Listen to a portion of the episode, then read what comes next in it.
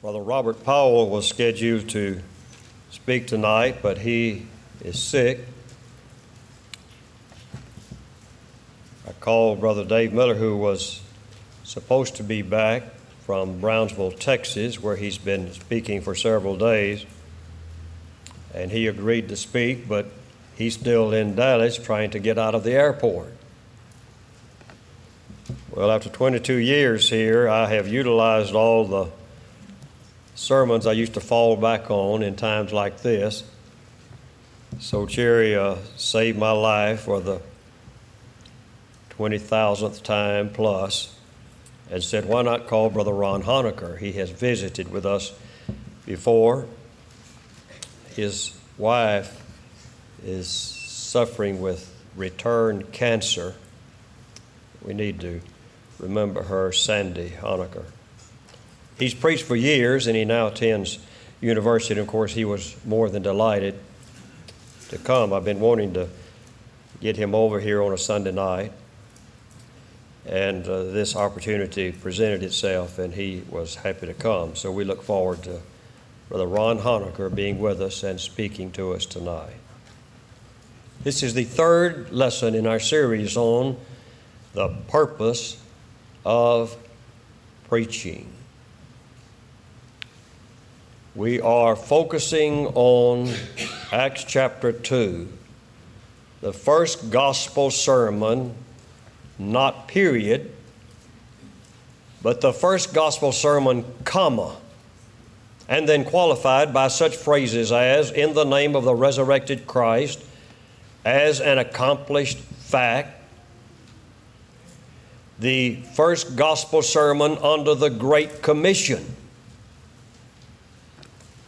There are many gospel sermons in the Old Testament. The Old Testament is saturated with gospel sermons, but every one of those sermons has a forward look in anticipation of the reality of the death, the burial, the resurrection of Christ. The Old Testament closes with a gospel sermon, by implication pointing to the Elijah of the New Testament, John the Baptist, who would come and prepare the way for the object of the gospel, Jesus Christ, Son of God, Son of Man. But the sermon preached on Pentecost of Acts 2 is the first gospel sermon that looks backward. Matthew, Mark, Luke, and John, part of the New Testament, yet have a forward look. Jesus went everywhere preaching the kingdom of God, the coming of the church of Christ. The apostles were sent out to prepare the way for the reality of the two great comings of the Old Testament, the coming of Christ and the coming of the church of Christ. The 70 were sent out. The 12 were sent out.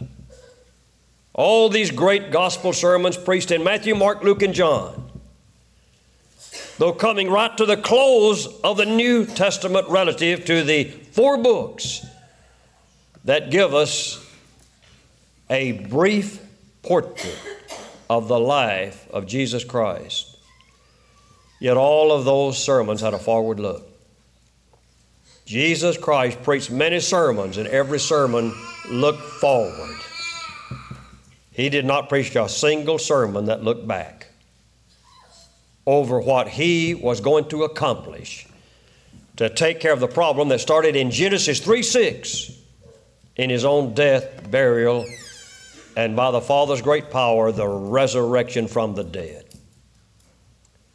But when Peter and those 12 apostles stood up on the day of Pentecost of Acts 2, in the mind of God from eternity, all the eons of eternity rolling along in what we now live in time, though there was no time back there. In the beginning, God. The beginning of what? The beginning of time.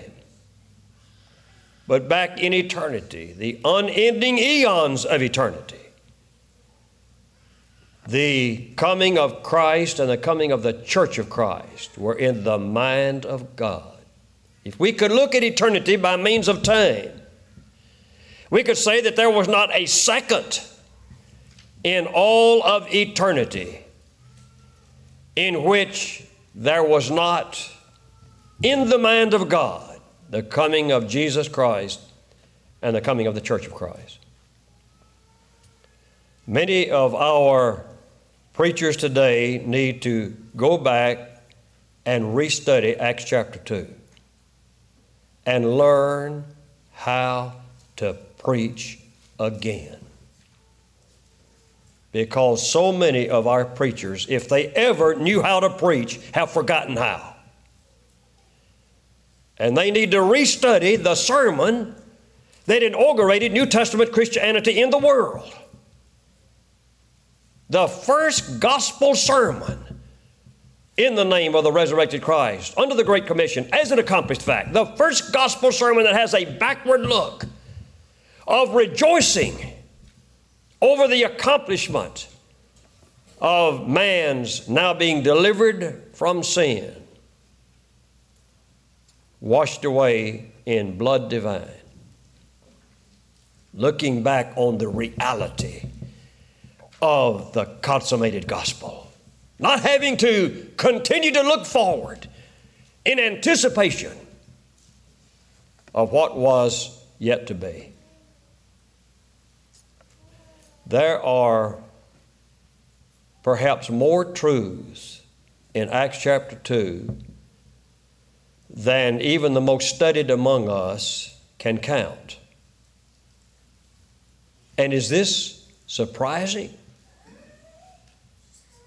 From eternity, we're looking forward to the church of Christ.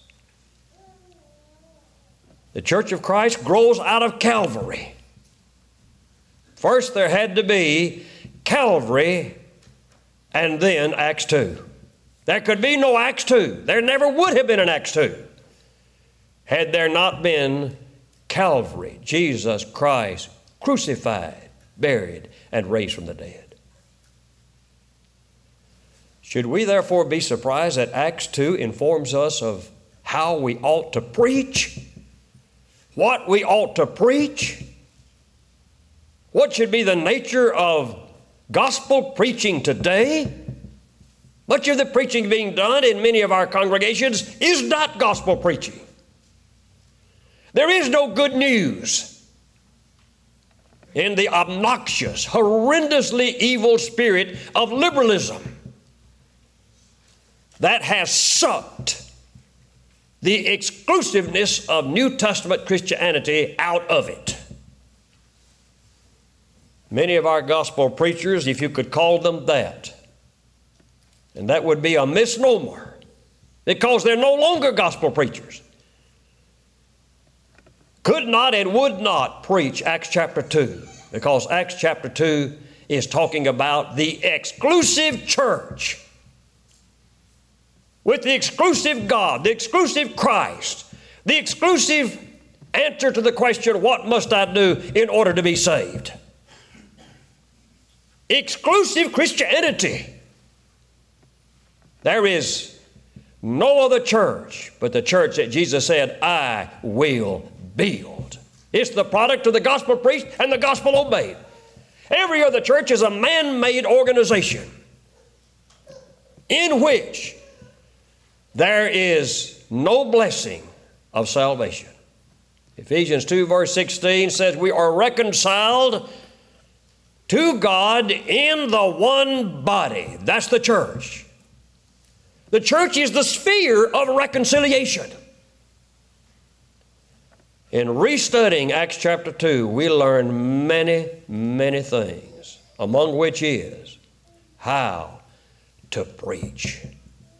It sets forth the purpose of preaching. The purpose of preaching is to make known the Scriptures. What else is there? Human tradition, doctrines of men? Jesus said that makes worship vain. Matthew 15:9. Human philosophy? Paul said, you need to be beware of that. When we see the sign, beware on somebody's gate, we take notice. We know there's something dangerous inside those gates and inside that house that may threaten our life. Should we go where we don't belong on somebody else's property? Beware of philosophy. Paul says it will spoil you, Colossians 2:8. It ruins faith and therefore spoils the soul. Humorous stories, quotations from theologians, human experiences. Faith is based foursquare on God said, Romans 10, verse 17. We cannot have faith, much less grow and mature and increase in faith, unless we utilize our minds, saturating and permeating them with God said on every subject. What kind of preaching thrills the spiritual heart and soul? What kind of preaching increases faith, matures faith? What kind of preaching challenges the soul to a higher plane of living? What kind of preaching enriches the soul with truths divine? It's preaching that sets forth the Scriptures. Preach the word. 2 Timothy 4, verse 2. If any man speak, if you're going to preach, if you're going to talk about spiritual things, make sure it's based on the word of God. Words from the inspired Peter that draws our minds back to the kind of preaching that ought to be done in every pulpit of the Church of Christ. 1 Peter 4:11. If any man speak, let him speak as the oracles, the words of God. Half of the sermon in Acts 2, quotations from the Old Testament. Peter and those apostles were book, chapter, and verses preachers. 25 verses set forth the sermon that inaugurated New Testament Christianity to the world, and 12 of them direct, word-for-word quotations from the Old Testament. Peter quoted from Joel in order to calm those people's minds and get them ready for this gospel sermon that he was going to preach. You can't preach a gospel sermon when people's minds are messed up and they think that the speaker has been imbibing alcohol. He had to quote from the Old Testament, set forth the Scripture in order to solve that problem and calm their minds and get them ready for the reception of this great gospel sermon. And then when he got to his fourth point and said, Jesus Christ was raised from the dead, that's the first point that he had made out of four that the people would have argued with. They knew that this man of whom Peter was speaking, before many miracles, they saw them. And among other things, Peter is no doubt saying, there are many of you present on this occasion, and you saw Jesus Christ when he healed the sick, when he raised the dead, when he fed thousands with a handful of bread and meat. You saw this man when he cast out demons. You saw this man when he gave sight to the blind and hearing to the deaf and speech to the dumb. No doubt there are many of you present on this occasion, and it was some of your family members that enjoyed the benefits of the miracles he performed. They would not have argued with that. Delivered by God's determinate counsel and foreknowledge, you have taken it with wicked hands, have crucified and slain. Many of them present on that occasion had cried out, let his blood be on us and on our children. But when he said, this man was raised from the dead, he had to prove that. How does a man prove anything when he's talking about spiritual things? He's got to make known the Scriptures. That's one of the purposes of preaching. And that's what he did. He goes back again to the Old Testament. And he quoted from David. And he said, one of your own prophets made these statements. Not talking about himself, but talking about Jesus Christ. Ye men, hear these words. And he quoted from David. Let me freely speak unto you of the patriarch David, he said. And he talked about David's life and how that his sepulcher was right there in the midst of them. But the one of whom Jesus spoke was not in the grave. He had been raised from it. And Peter said he now sits at the right hand of the Son of God. He made known the Scriptures. Gospel preachers who preach like Peter did on Pentecost have sermons full of God said. You read that kind of terminology over and over again among those great preachers of the past. Son of man, I send thee to the children of Israel, to a rebellious nation that hath rebelled against me. They and their fathers have rebelled against me unto this very day. They are impudent and stiff-hearted. I do send thee unto them, and thou shalt say unto them, hear the word of the Lord. And they shall know that there hath been a prophet among them, Ezekiel 2, verses 3 to 5. God wanted those 10,000 Judean captives by the Chebar River, who knew Ezekiel like they knew members of their own family, to know at the close of his preaching there had been a prophet of God among them. At the setting of every Sunday sun, every member of the Church of Christ ought to be able to get in his automobile with his family and drive home and say, with family unity, we have heard a gospel preacher today. Not a theologian, not a comedian, not a philosopher, not a teller of human experiences, not a joker, but we've heard the Word of God preached today. The purpose, one of the purposes of preaching is to make known the Scriptures and to open the mind to receive the truth, to prepare the mind to receive the truth. No congregation on the face of the earth today ought to understand this better than the church here at Panama Street, because from its inception, under a quarter of a century of preaching by Brother Rex Turner Sr., who perhaps knew the Old Testament as good as and better than most preachers and those who are teaching in our Christian schools.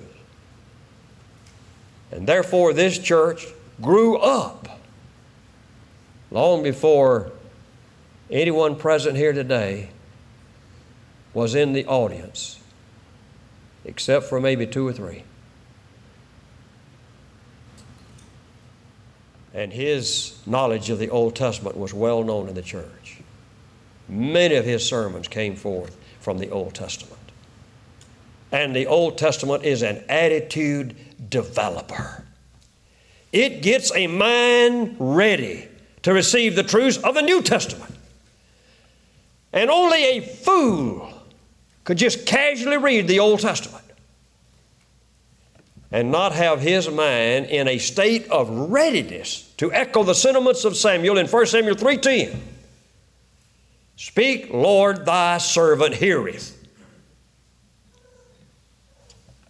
Every member of the church whose mind has been schooled in the university of the Old Testament, whose mind has been educated by the college of the Old Testament, whose mind has been instructed and admonished and edified and filled to an overflowing degree with those marvelous truths of the Old Testament that Paul said were written for our learning.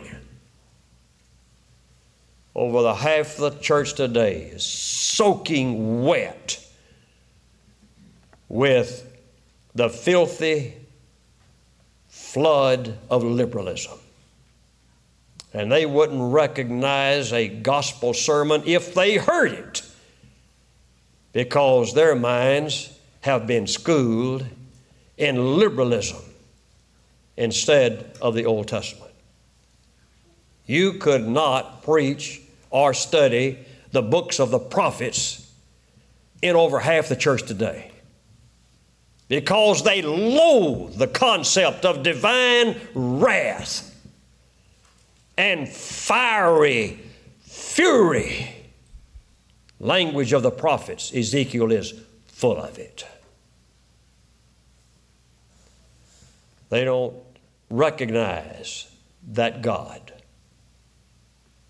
And that's the reason many of them have divorced the Old Testament basically from the Bible. They believe there's no grace back there, when the book opens with the grace of God. And Noah found it. Genesis 6:8. Because he was a preacher of righteousness. 2 Peter 2:5. And he understood the nature of God and the traits of God, every one of which is set forth in Genesis 6, 7, and 8. Those prophets knew how to preach because they were inspired of God. Hear the word of the Lord. Thus hath God said, over and over and over again. In the beginning, God. That is an attitude developer. In the beginning, God, revelation. In the beginning, God created, confirmation. And the rest of Acts or Genesis 1 is confirmation of the revelation of God. And it readies the mind for what is to follow. If an individual accepts, in the beginning God, the first four words of divine revelation, the first four words introducing the greatest being known to man, the greatest being in all that is, then he's ready in mind to receive the rest of Genesis 1. He would not even think about arguing with, and God said, let there be a firmament in the midst of the waters, and let divide the waters from the waters. And God said, let the waters under the heaven be gathered together under one place, and let the dry land appear. And God said, let the earth bring forth grass, the herb yielding seed, and the fruit tree yielding fruit after his kind, whose seed is in itself upon the earth. And God said, let there be lights in the firmament of the heaven to divide the day from the night. Let them be for signs and seasons and days and years. And God said, let the water bring forth abundantly the moving creature that hath life, and fowl that may fly above the earth in the open firmament of heaven. And God said, let the waters bring forth abundantly cattle and creeping thing and moving things after their kind. And God said, let us make man. So God created man in his own image. In the image of God created he him. Male and female created he them.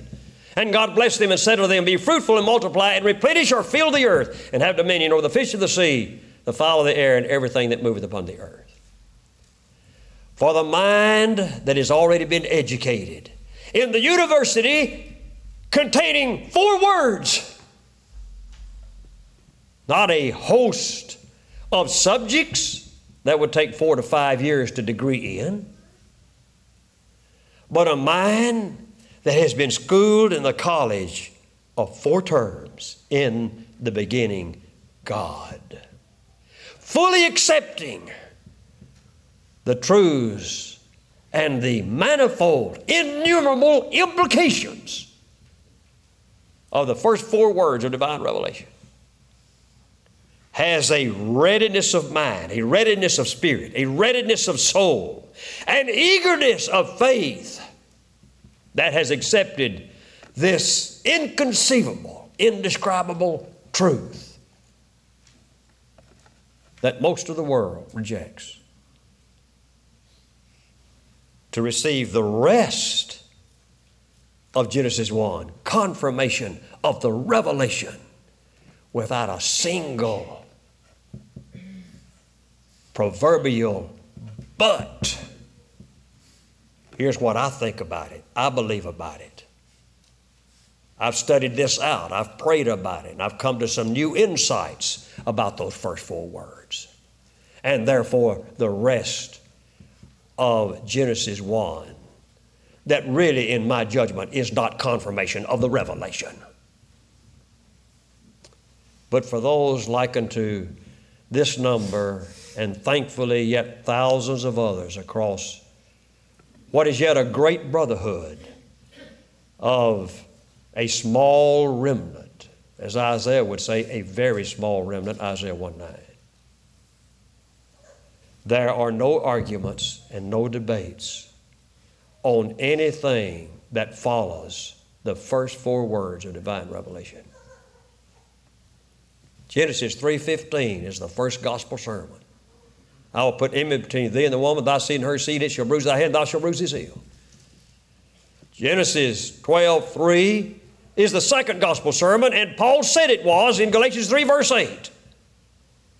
And those two verses, one just a piece of a verse, Genesis 12:3, prepare the mind for the rest of the Old Testament and the first four books of the New Testament. That answers one question. How did God get from the problem of Genesis 3:6 to its solution in the death, the burial, the resurrection of Christ? A man is not ready to receive the rest of the 39 books of the Old Testament and the first four books of the New Testament until he understands Genesis 3:15 and Genesis 12:3, the first two gospel sermons. Matthew, Mark, Luke, and John is redemption consummated from the implied statement, let us begin in Genesis 3:15. We have to journey 4,000 years to get to the it is finished of John 19:30. We're not ready in mind, in heart, in spirit, in understanding, in perception for the it is finished of John 19:30 until we understand the implications of Genesis 3:15 and 12:3 that are mapped out in the 39 books of the Old Testament. And we're not ready for the consummation of the gospel and the death, the burial, the resurrection of Christ in Matthew, Mark, Luke, and John until our minds have been to the university of the Old Testament. Schooled, taught, admonished, educated with multiple PhD degrees, figuratively speaking, in these innumerable, monumental divine revelations in the Old Testament, getting us ready for the consummation of Matthew, Mark, Luke, and John. Of what value is a consummated gospel without an appropriated gospel? Of no value at all. Suppose the entire world understood the first 39 books of the Old Testament and the consummated gospel set forth in Matthew, Mark, Luke, and John. Of what value would that be without appropriation? That's what the book of Acts is. Appropriating the consummated gospel. A man's mind is not ready to receive the perpetuated gospel, Romans to Jude, until he's been educated in the university of the Old Testament, educated in the consummated gospel of Matthew, Mark, Luke, and John, and has made appropriation in the book of Acts His mind is now ready, because the Scriptures have been made known to his mind, and got his mind in a state of preparation to receive these great laws that enable the appropriated gospel to be perpetuated until his life comes to a close. And a man is not ready to receive the victory of the book of Revelation until, with a completed Bible, lacking this one book, but now ready to receive it, in signs and symbols, a picture book painted on our minds, closing with the day of judgment, an entrance in to that heavenly city where there is no death, no crying, no despair, no storms, no heartaches, no suffering, no funerals, no funeral sermons, no funeral songs, no goodbyes, but with a readiness of mind, having appropriated the consummated gospel and perpetuated his Christian life by being faithful to God, is ready for his own death and his entrance in to that heavenly city. The purpose of preaching: make known the Scriptures and prepare the mind to receive the truth.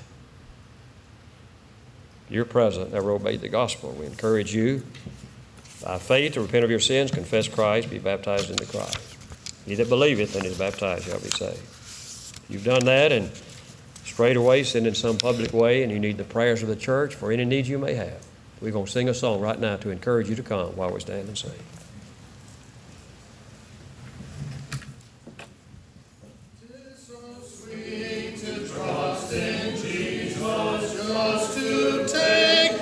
At his word, just to rest upon him, just to know thus saith the Lord. Jesus, Jesus, how I trust him, how I proved him o'er and o'er. Jesus, Jesus, precious Jesus, oh, for grace to trust him more. Oh, how sweet to trust in Jesus, just to trust his cleansing blood, just in simple faith to plunge me 'neath the healing cleansing flood. Jesus, Jesus, how I trust him, how I proved him o'er and o'er. Jesus, Jesus, precious Jesus, oh, for grace to trust him more. I'm so glad I learned to trust thee, precious Jesus, Savior, friend, and I know that thou art with me, wilt be with me till the end. Jesus, Jesus, how I trust him, how I proved him o'er and o'er. Jesus, Jesus, precious Jesus, oh, for grace to trust him more.